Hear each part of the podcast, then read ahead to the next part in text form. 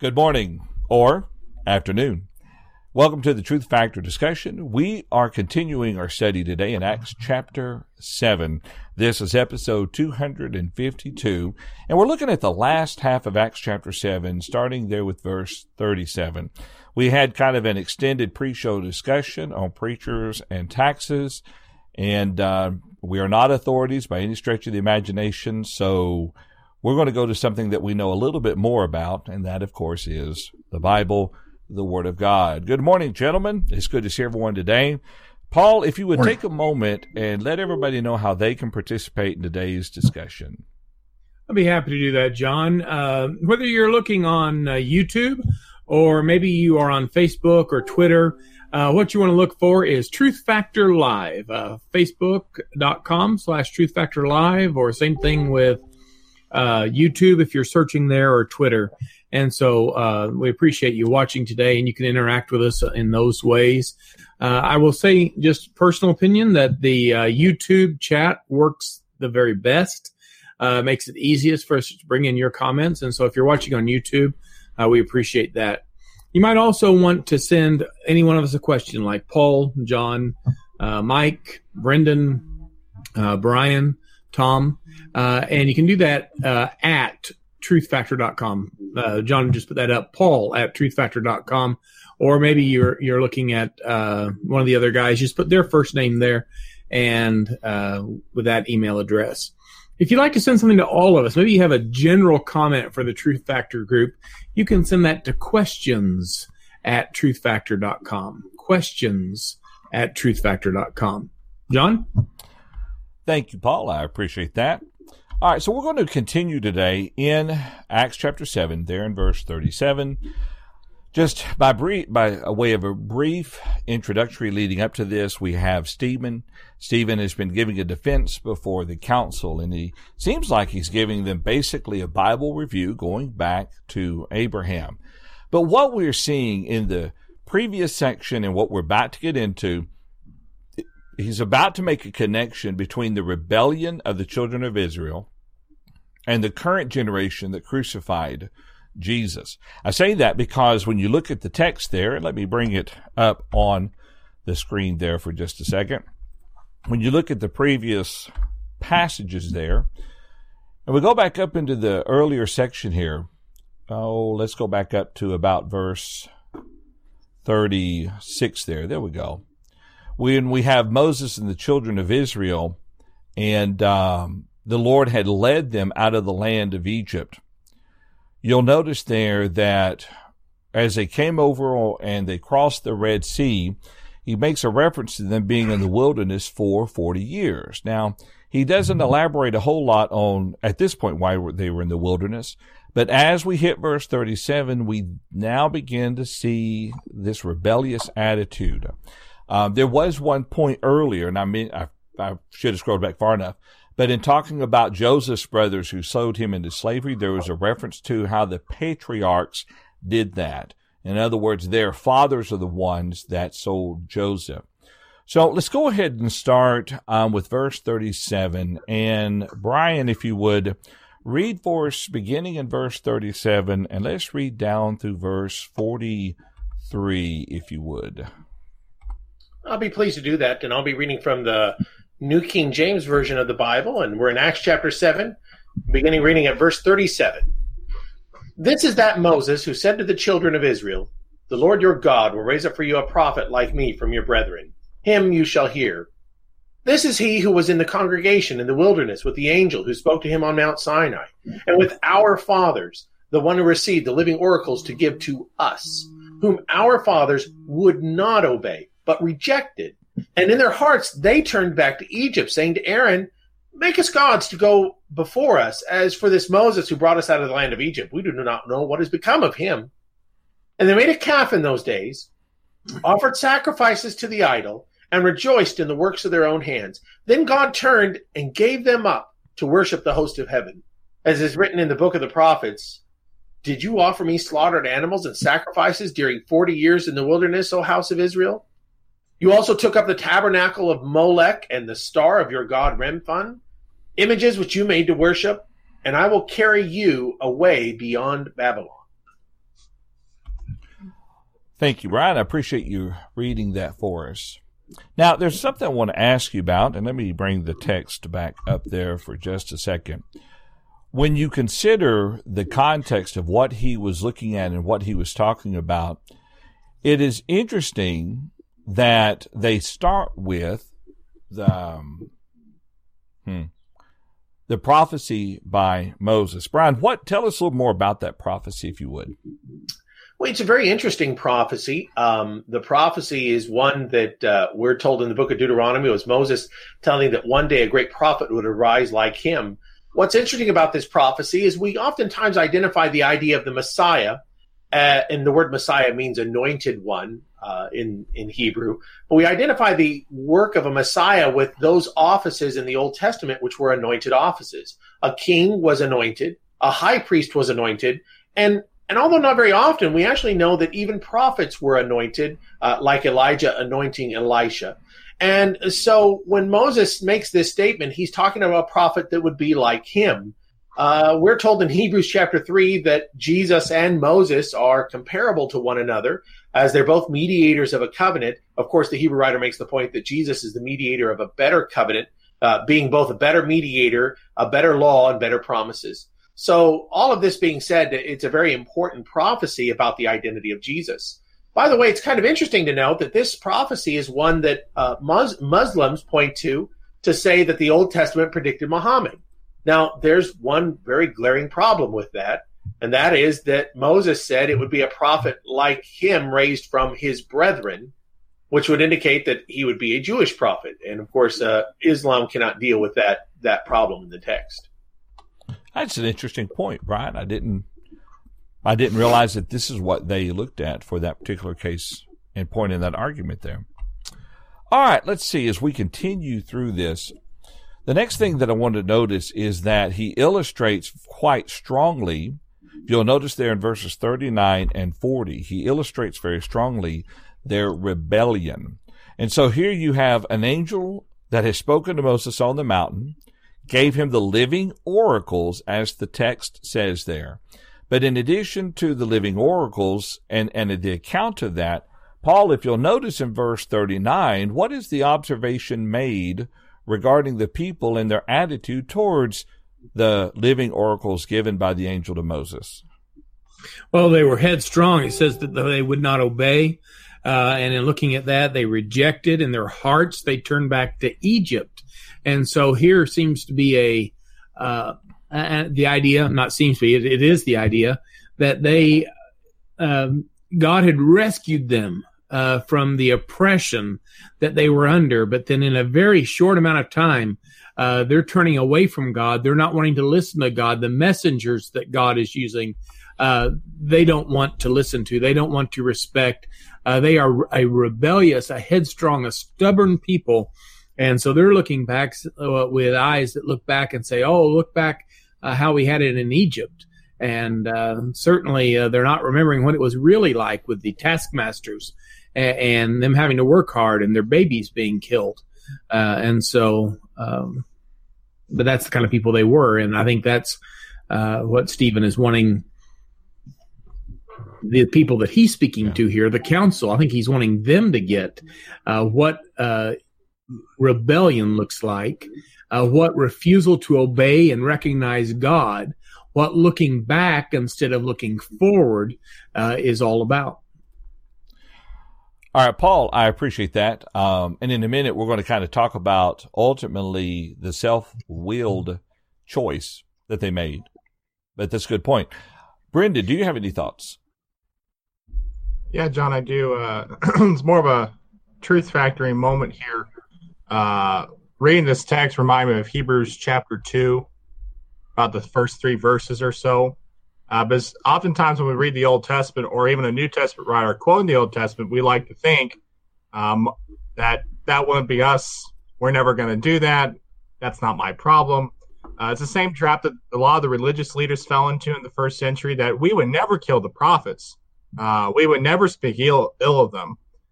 But it's a very common thing and very easy to fall into where we can become stiff necked and resist what God would have us to do. Uh, in Hebrews chapter 2, those first three verses, then, Come out. The writer is talking about how much better Jesus is than the angels. And he says, For this reason, we must pay much closer attention to what we have heard, so that we do not drift away from it.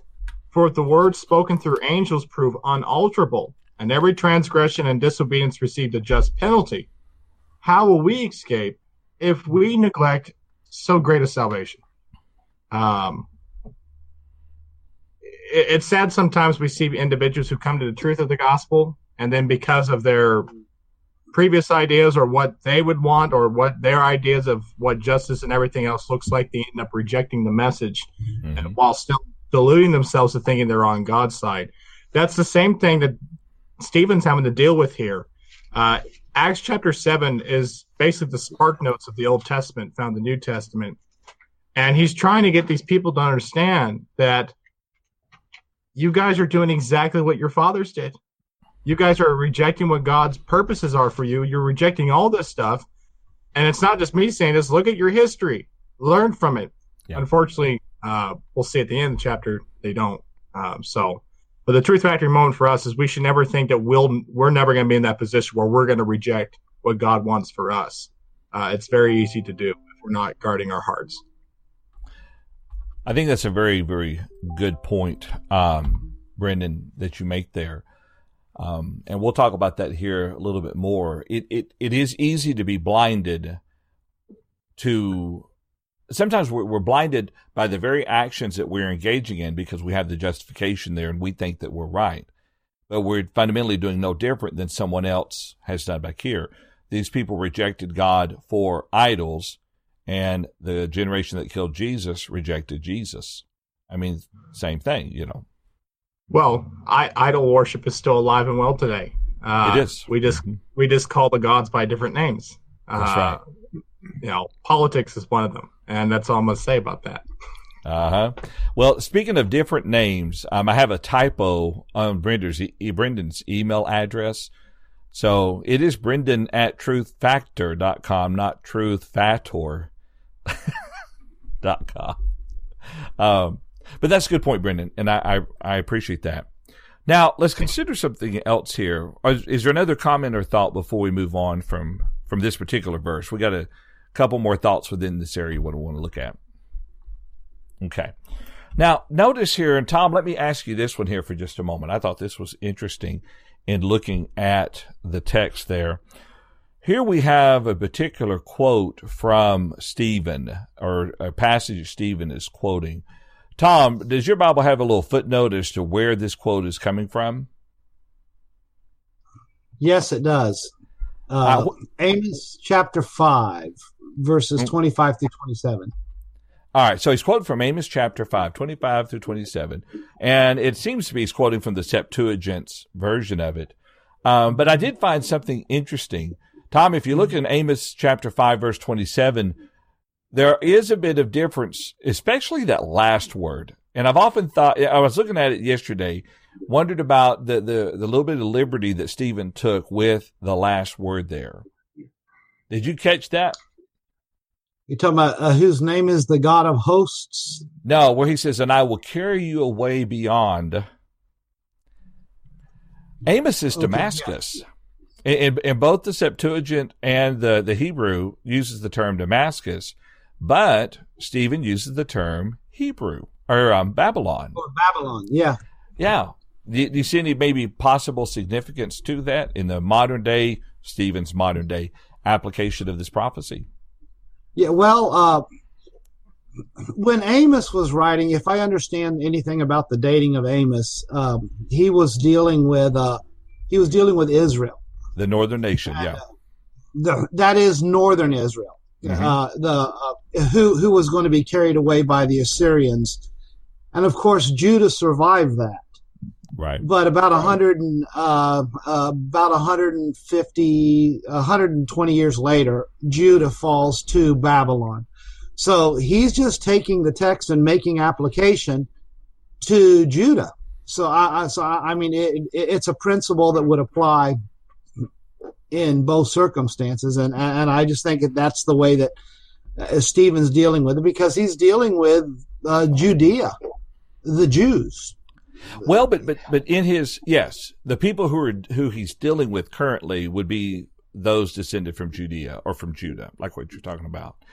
But in the context of this, the ultimate point is God gave them up to worship whatever they wanted to, and as a result, He would deliver them. Um, I just wondered if maybe you know when you look at Damascus, beyond Damascus would be Assyrian, and then later the Babylonian territory. Because essentially Israel and Judah went to the same area of land. It was just under Assyrian control and then later it was under Babylonian control. But I find it interesting that Stephen says carried away beyond Babylon. I, I don't know. I'm wondering if maybe there could be an even greater hint that of um, their rejection of God has gone so far that he has rejected them to the point of having to bring in a new covenant. Now there there may be nothing there like that. I just thought it was interesting. Any other thoughts? All right. Now the important thing that before we move on is, and this is what Paul was talking about, and what Brendan was pointing out. These people willingly gave up God. They willingly, there at the base of the mountain, said, Moses ain't coming back. You know, he's, he's gone away and we had a good in Egypt. Let's build us a calf and worship the gods of Egypt. So God gave them up unto. God let them do that. Um, and let's see, Brendan, I'm reminded of a New Testament passage that might relate to this particular statement about God giving someone up. Um, what are your thoughts on that, or do you have any, another comment there that might go along with that? On the giving up part, well, we'll we'll talk about that first. I think you're maybe we're on the same page. Romans chapter one. Um, no, I was going to um, Second Thessalonians, where he he he sends them a strong delusion because they do mm. not have a love for the truth. Right. Well, I'll do it that first. See, the thing is, God. Uh, maybe this is a poor illustration, but it's it's like when I was younger and I didn't clean my room, and my mom would come in and tell me I need to clean my room, and she would only tell me so many times before finally just hands me up there and says, fine, if you want to live in filth, you can live in filth. And eventually, of course, it would get so bad where I had to clean it. But God does a similar thing. God is absolutely sovereign, but that sovereignty, he's not going to force himself upon you. If you choose not to worship him, if you choose to reject him, God, in a sense, puts his hands up and fine. You want to live a morally debased life? I'm going to don't come looking to me for protection. You're going to feel the full force of that kind of lifestyle. You're going to feel the force without God. Now, we know through other passages and, and other teachings that God God will take us back if we come repentant. Uh, but God giving them over, it's just fine. If you want to live that way, I'm not going to force you to live my way. Now, the, the comment I was going to make about the children, going back to my earlier point, some will say today that, well, if, if I just saw God or God did something to show himself to me, that doesn't guarantee you're going to believe. Here's a whole nation that saw the 10 plagues of Egypt, that saw the miracles, saw the Exodus, saw all of that. And here they are, not even a year out of Egypt. And they're going, I know I, I, what I saw in Egypt. I know Jehovah's real, but Moses is taking too long. Aaron, can you make us a new god? I mean, it it's that easy to fall uh, to to delude yourself into thinking that you know better or to go worship something else. Um, so again, going back to that Hebrews comment, take heed, pay much closer to attention. That's a good point. Um, Paul, um, Brendan mentioned Romans chapter one I do find it very interesting that that puts that that creates a parallel between the unbeliever and one who is a believer, both finding themselves in the same situation. Yeah, uh, you talked about giving them up. Uh, it says there how God gave them up to vile passions. He describes a rebellious people uh, who have uh, refused to recognize God, who He is. They refuse to worship God, and God has that passage tells us that he has clearly shown who he is. Uh, and yeah. in looking at that and, and, clearly showing who he is, that they just refuse to see it. And so uh, that's going to get really interesting But here, here are those kind of people that uh, probably these Jews would would understand were uh, in outright rebellion against God. Uh, but here, I, I think that Stephen's going to try to draw a connection there that these people who have been followers of God are now going to be uh, put in that kind of a class uh, by the time he's through with this sermon, uh, like in the Old Testament when they were rebellious, like what Brendan was talking about, and even like what unbelievers would be like. And so uh, we'll take a look at that as we finish up this chapter. It's a good point. Good point. Well, let's go ahead and do that. Let's continue now with our next section there, starting in verse 44 of the text. And let's see, who read while ago? I think it was Brian who read. So, Tom, if you would start reading for us in verse 44, and let's just read down through verse 50, if you would. All right. Uh, we read here Our fathers had a tabernacle in the wilderness as he appointed, instructing Moses to make it according to the pattern that he had seen, which our fathers, having received it in turn, also brought with Joshua into the land possessed by the Gentiles, whom God drove out before the face of our fathers until the days of David, who found favor before God and asked to find a dwelling for God, for the God of Jacob. But Solomon built him a house. However, the Most High does not dwell in temples made with hands, as the prophet says, Heaven is my throne, the earth is my footstool. What house will you build me, says the Lord? Or what is the place of my rest? Has not has my hand not made all these things? All righty. Thank you, Tom. I appreciate you reading that there. Tom, let me ask you a question though. Isn't it interesting that he begins with the the tabernacle? You know, oftentimes we get focused on the temple, but he, he really begins the emphasis on the tabernacle.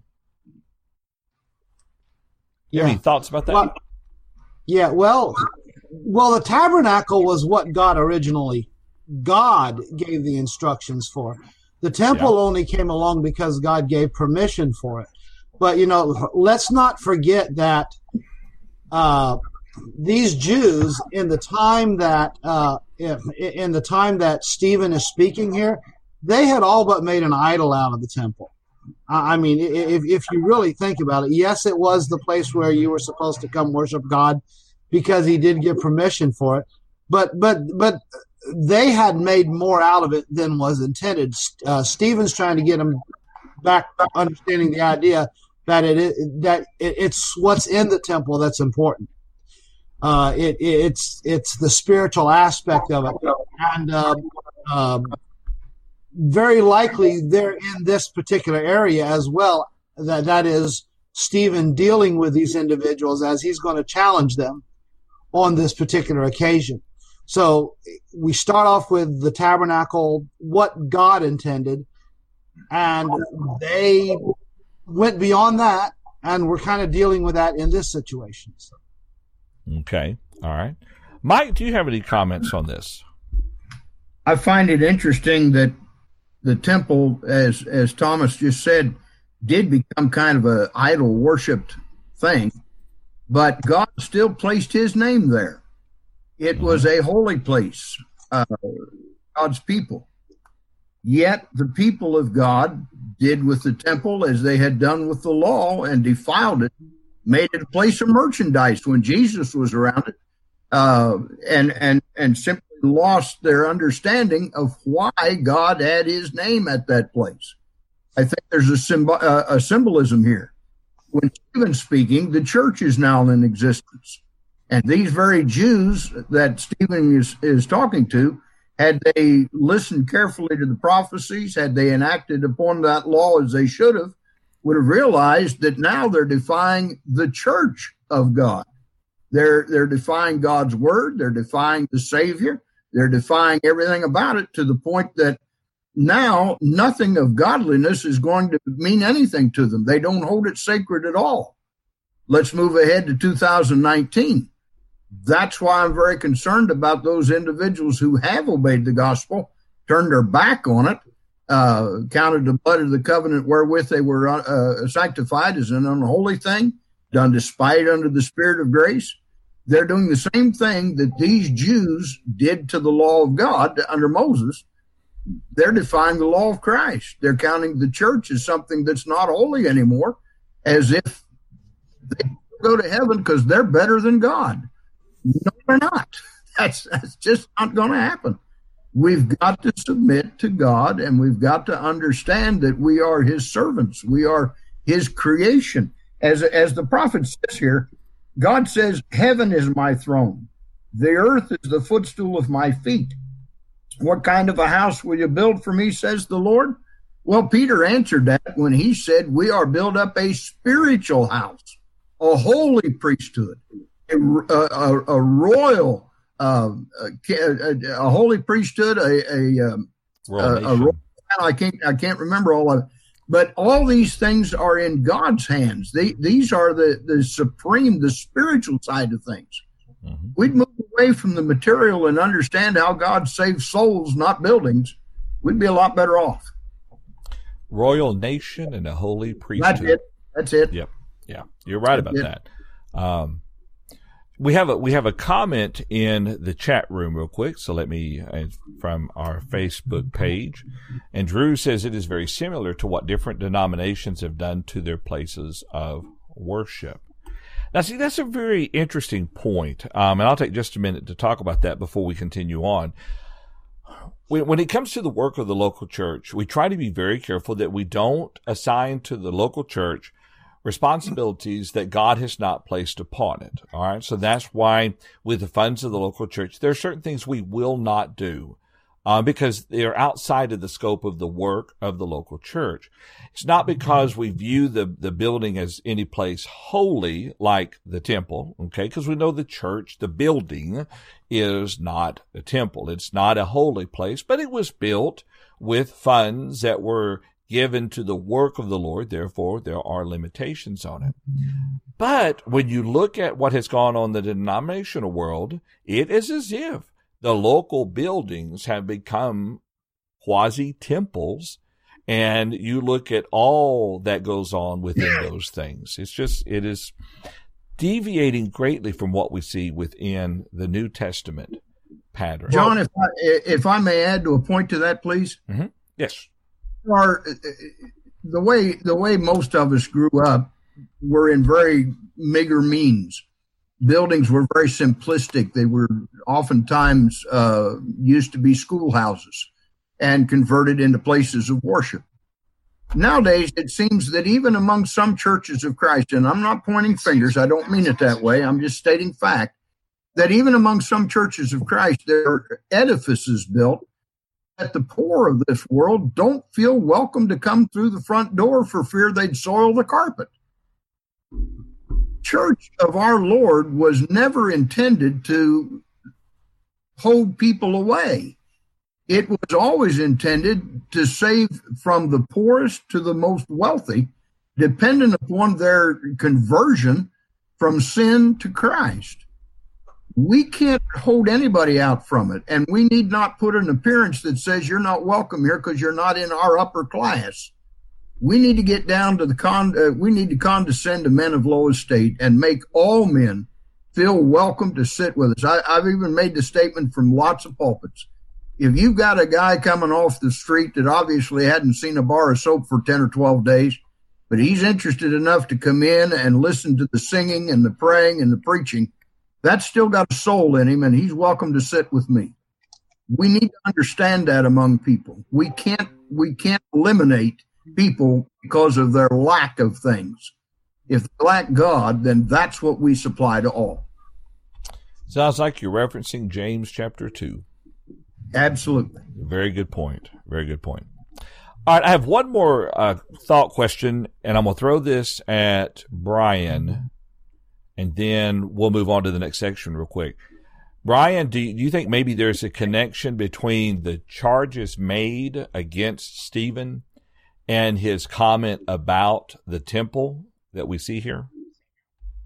That's a great uh, observation, and, and uh, one of the things we know is that in chapter six, uh, he is accused of committing blasphemy against the temple and against the law, which is, as we mentioned before, is the same crimes that Jesus was accused of as well.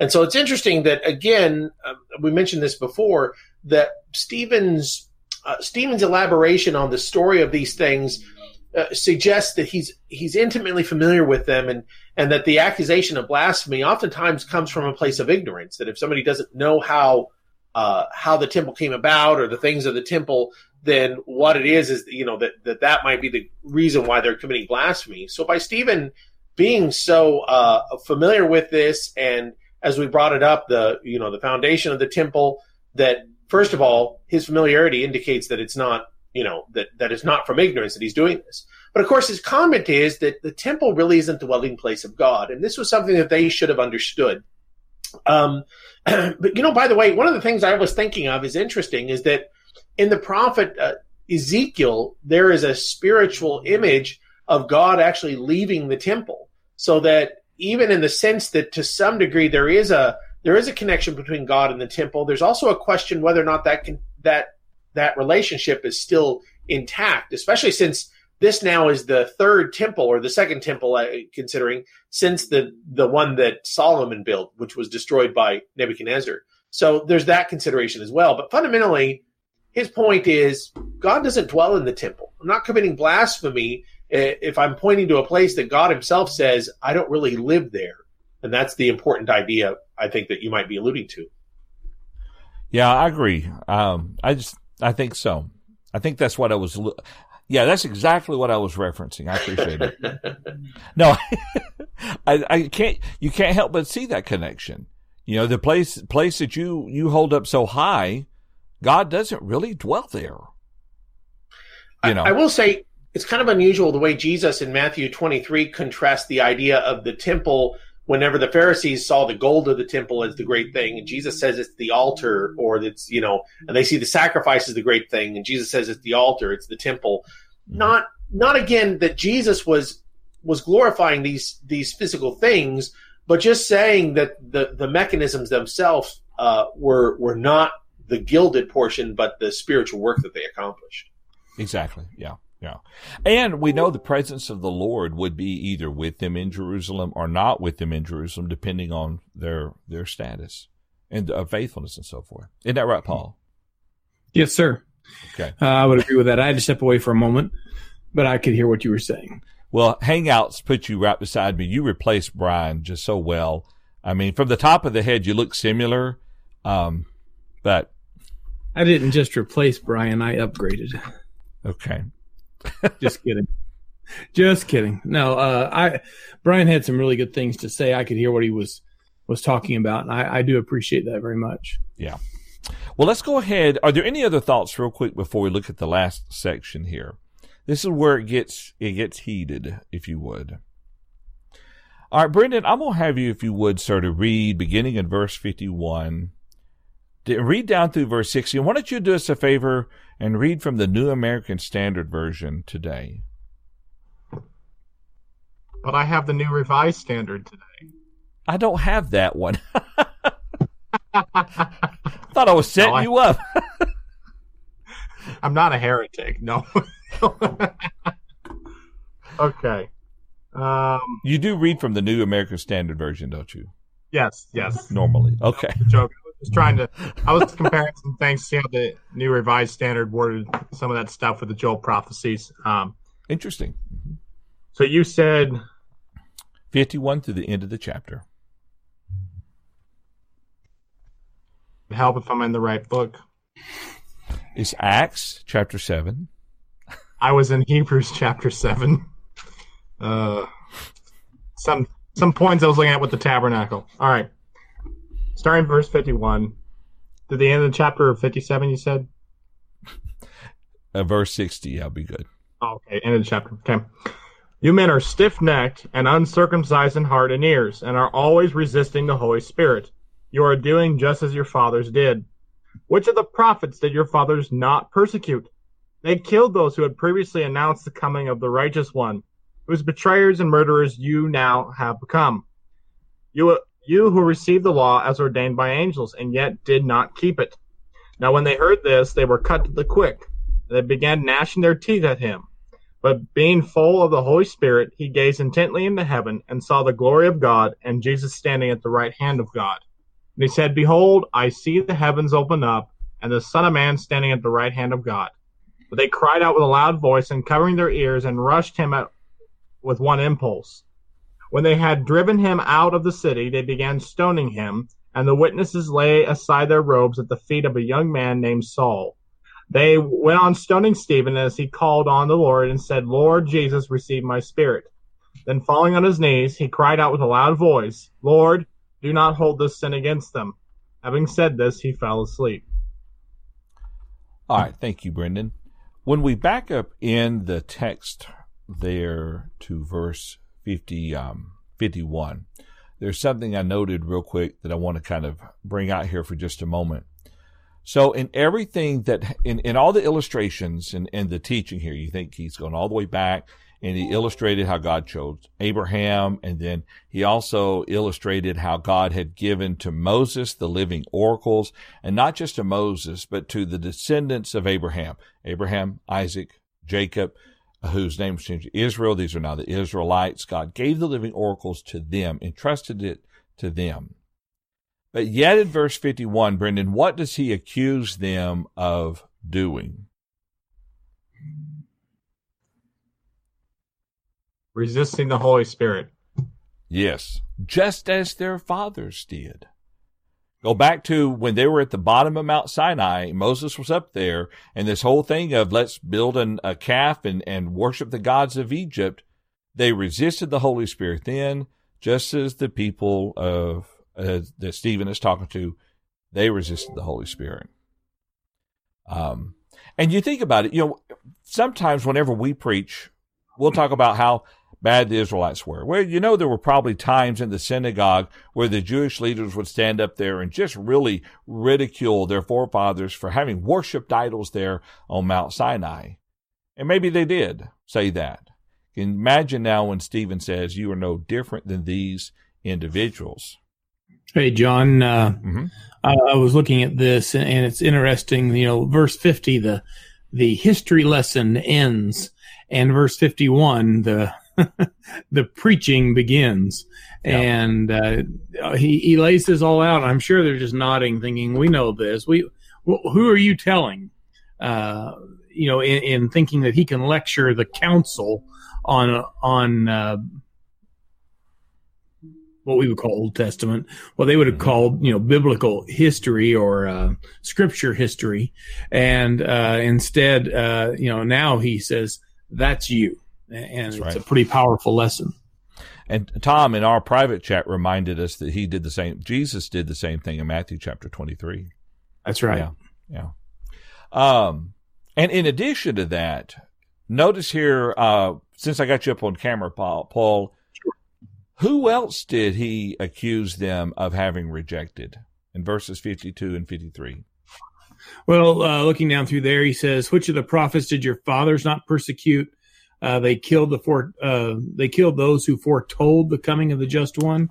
So it's talking about uh, that they had abused the prophets, uh, they had betrayed and murdered Jesus, and uh, that they had just rejected everything that their fathers had done that, and then they had rejected what the prophets were talking about, and then they had betrayed and, and murdered Jesus into the hands of the Romans. Yeah, that's true. That's true. Tom, what was their reaction in verse 54 to this revelation or this realization or indictment, really? well, it's, it's kind of interesting because you can go back to Acts chapter 2 and about verse number 37 and find a similar statement. At least I know, especially the King James writes it the same way, where it says they were cut to the heart. In other words, they were pricked in the heart uh, as a result of what he said. But of course, the difference between Acts 2 and Acts 7, in Acts 2, they cried out, "What shall we do?" Here they became angry. they became so angry that he they gnashed at him with their teeth. So you've got the idea of anger to the point of gritting their teeth, to the point of they're so mad that they take him out of the city. and uh, execute him. Yeah. What does that phrase mean? Um, I was going to compare some other translations to how they gnashed at. Uh, they began gnashing their teeth at him. Are they like grinding their? I, have heard some people say that they were like biting on him or something. Mm-hmm. It's more the idea that they were like grinding and uh, you know, yeah, uh, gritting their teeth, and, and they're just so angry that they're, as we say, their teeth are set on edge and uh, they're clenched. Uh, or is it something different than that? What do you think, Brian? Oh, uh, I got to jump back to where I was. Or uh, Brendan? I bet Brendan has an answer. Let's go to Brendan. Funny thing is, the new revised standard words it as, uh, and I just lost it because it's paragraph format. Uh, where'd it go? They ground their teeth at Stephen. That's so what I, the ESV says as well. Yeah. Which to me, that just, uh, yeah. Yeah, you, well, well yeah. you you know sometimes sometimes when people get angry and it's associated with somebody that's very angry, you know, they will do that. They'll grit their teeth, you know, not not literally biting somebody, but right. just you know, as if you can pardon the illustration there. I mean, you get uh, you get angry like that, and then that just leads to something. So yeah, that's right. That's right. Clenching clenching your jaw is what I think of. Yeah. But yeah. it's something that's very obvious and it's a reaction to their anger. And it's part of that, the anger display. Yeah.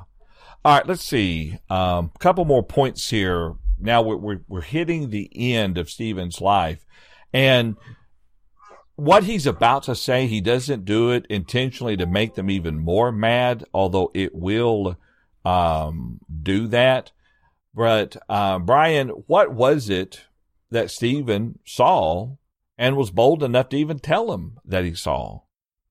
You know, it actually, uh, and I think this is really unusual. So it says there that the heavens were opened and he saw the Son of Man standing at the right hand of God. Um, and that's really, really unusual. And at this point, you know, they're they're upset, but they're not.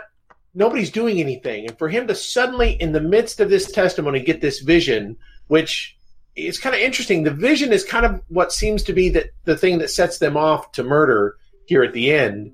Um, that that him looking up and seeing Jesus standing at the right hand of God is really, really an unusual thing. I mean, if you think about people that would see God, uh, you know, Paul, of course, on the road to Damascus, uh, whatever vision Paul had, in uh, you know, in Second Corinthians twelve, possibly, and then John in Revelation, uh, it's it's such a such a rare thing that it really is something extraordinary to have happen in the moment there. So uh, that vision really is really is interesting, and it and it kind of again um, speaks to the idea of of a distinction between God the Father and God the Son too that that can be understood there as well. I think there's several things that are interesting and worth considering in that.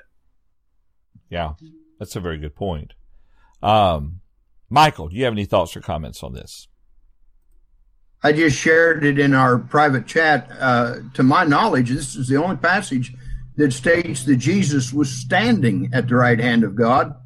To, to my knowledge, all others say that he was sitting.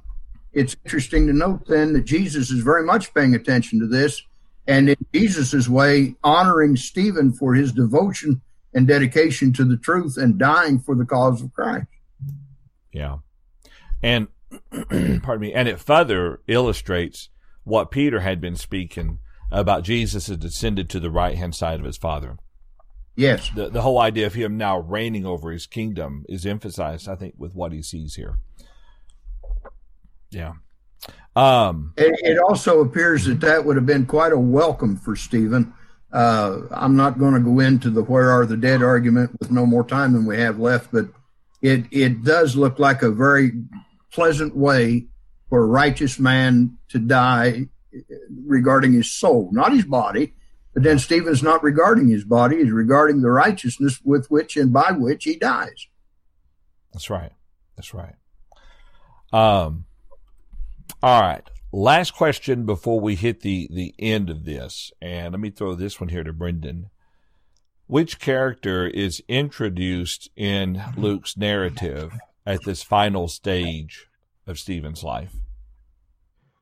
Uh, a background character by the name of Saul, who in season three will become the main character.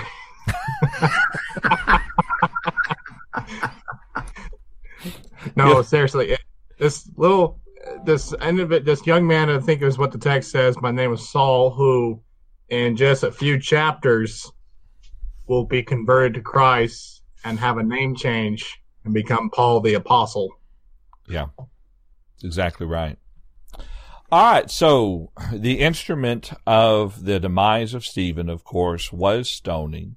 Um, what I find interesting about this is earlier the uh, council feared the people, feared that they might be stoned by the people, so they had to be careful how they dealt with the apostles. We see how volatile religion could be during this time period, and and Paul, I mean, what what did they do? I'm sorry, uh, in regard to Stephen. Oh well, they they stoned him to death and um, they executed him. Uh, yeah. In essence, uh, stoning was something we see in the Old Testament that was a form of of execution for those who had violated certain laws, and, and uh, I'm not sure that they're even of a mind to say he's violated anything. They're just outraged and they're running at him, and, and they uh, do this. And then, of course, he cries out to the Lord. But you know, he even has a spirit of forgiveness uh, as this happens. That uh, even as the Lord said, uh, uh, not to yeah. that forgive them for they do not know what they're doing. Here he says, uh, "Lord, do not hold this sin against them." And so we we find this very good man dying for his faith. Yeah. And can you can you imagine for just a moment as Stephen is seeing the Lord Jesus and then says to him, Lord Jesus, receive my spirit. Oh, yeah, that had to just, uh, uh, if you can excuse the expression, just burn him a little more. Uh, yeah. That here, you know, he he is. Uh, uh, I, I don't know. I, I was wanting to look back at that and say, does it tell us that they saw that or that he saw that? Uh, uh, I think it's just him. Yeah. And he's telling them what he sees, of course. Yes. Yeah, and you know what? What what he saw there, he saw before they carried him out to stone him. You'll notice yeah, he, that. He it says he was full of Holy Spirit, and that allowed him to gaze into heaven and yeah. see the glory of God. So, yeah, I, I apologize. I, I should well, I was, that. I was suggesting though that he was still seeing was the Lord Jesus when he was stoned, and that may not have been the case, you know. And as always been, already has been touched on, the forgiveness in the part of Stephen's heart when he says there, Lord, do not hold this sin against them. Um, Stephen was going to forgive him, but ultimately it would still be up to God to do that. Okay. Any other final thoughts or comments on this particular section? Let's start with you, Mike, since we've got you up on screen. I I find that Stephen is absolutely an incredible gospel preacher. Uh, we we touched in the earliest beginnings of, of younger men starting into preaching. I would take the advantage of this time to tell those young men that are wanting to preach, learn to preach it as boldly as Stephen. Don't be ashamed of what you're saying, provided you can prove it. Make sure that you prove it. And even though they may charge you and cost you your life, don't deny the faith. Keep preaching it as boldly and as soundly as the scriptures will allow you to do it. Thank you, Mike. That's a very good point. Very good encouragement. Uh, Brian, do you have any final thoughts or comments? You know, uh, one thing is it's kind of unfortunate the chapter is broken here, and we said that already at the beginning of this chapter, because this incident is is the catalyst, is the is the fuse, so to speak, for this major persecution that's about to begin. So this isn't just Stephen that's going to suffer; all the brethren are going to get hurt by this. And of course, uh, we can't imagine, and we'll talk about this next week. I know uh, we can't imagine how awful it would be to have one of your prominent members of your congregation murdered, and this sets off a a wave of violence against your whole congregation. That that's really something to heavy to consider. The only other thing I was going to add is I do think it's interesting that whenever Jesus was brought before Pilate, that one of the excuses the Jews made in order to get Pilate to be the one to put Jesus to death is they said, "Well, we don't have the legal right to put somebody to death." I think it's very interesting that that doesn't seem to be a, a matter here. So uh, worthy of our observation too, perhaps. Ah, that's a very good point. Very good point. Tom, do you have any final thoughts? No, uh, no. Uh, uh, good discussion today. We'll just continue next week. All right. And two more. Brendan, any final thoughts or comments? Quick thought, building off of Brian's, uh, this persecution we'll start seeing next week actually is kind of the catalyst also for them, the church to actually start going out and fulfilling the Great Commission and the part of going into all the world. Because up until now, they've stayed in Jerusalem and the message has just stayed there. Now we're going to see, even in the midst of persecution, they didn't stop teaching, they didn't stop preaching, they didn't stop converting people. Um, so stuff to look forward to. All right, that's right. And Paul, any final thoughts? Uh, no, uh, Stephen, the accusation against Stephen is this man ceases, uh, never ceases to speak words against this holy place and the law, for we have heard him say that this Jesus of Nazareth will destroy this place and will change the uh, customs that Moses delivered to us. Uh, Stephen really does a nice job of answering that. Uh, he pays with his life. Uh, something that Mike said there uh, to preach it boldly. Uh, you know, today you preach boldly. What's most likely going to happen? they're not going to pay you any longer for preaching, as we would say in common lingo. You'd get fired. they'd send you away. You know, whatever that would be. Stephen was bold enough to do it, even Uh, at a much greater price. Yeah, that's a very very good point. All righty. Well, I appreciate everyone's study today. I appreciate you joining us for this study. And if you're watching this at a later point in time, we'd love to hear from you. As Paul mentioned earlier, you can send all questions and comments to questions at truthfactor.com. Do us a favor if you would and subscribe to our YouTube channel, which is Truth Factor Live. Subscribe and click the notification bell icon and follow us on Facebook too. And we don't do much with Twitter, but we do monitor the Twitter um, Twitterverse. So if you'd like to send us a comment at Truth Factor Live, we'll respond as well.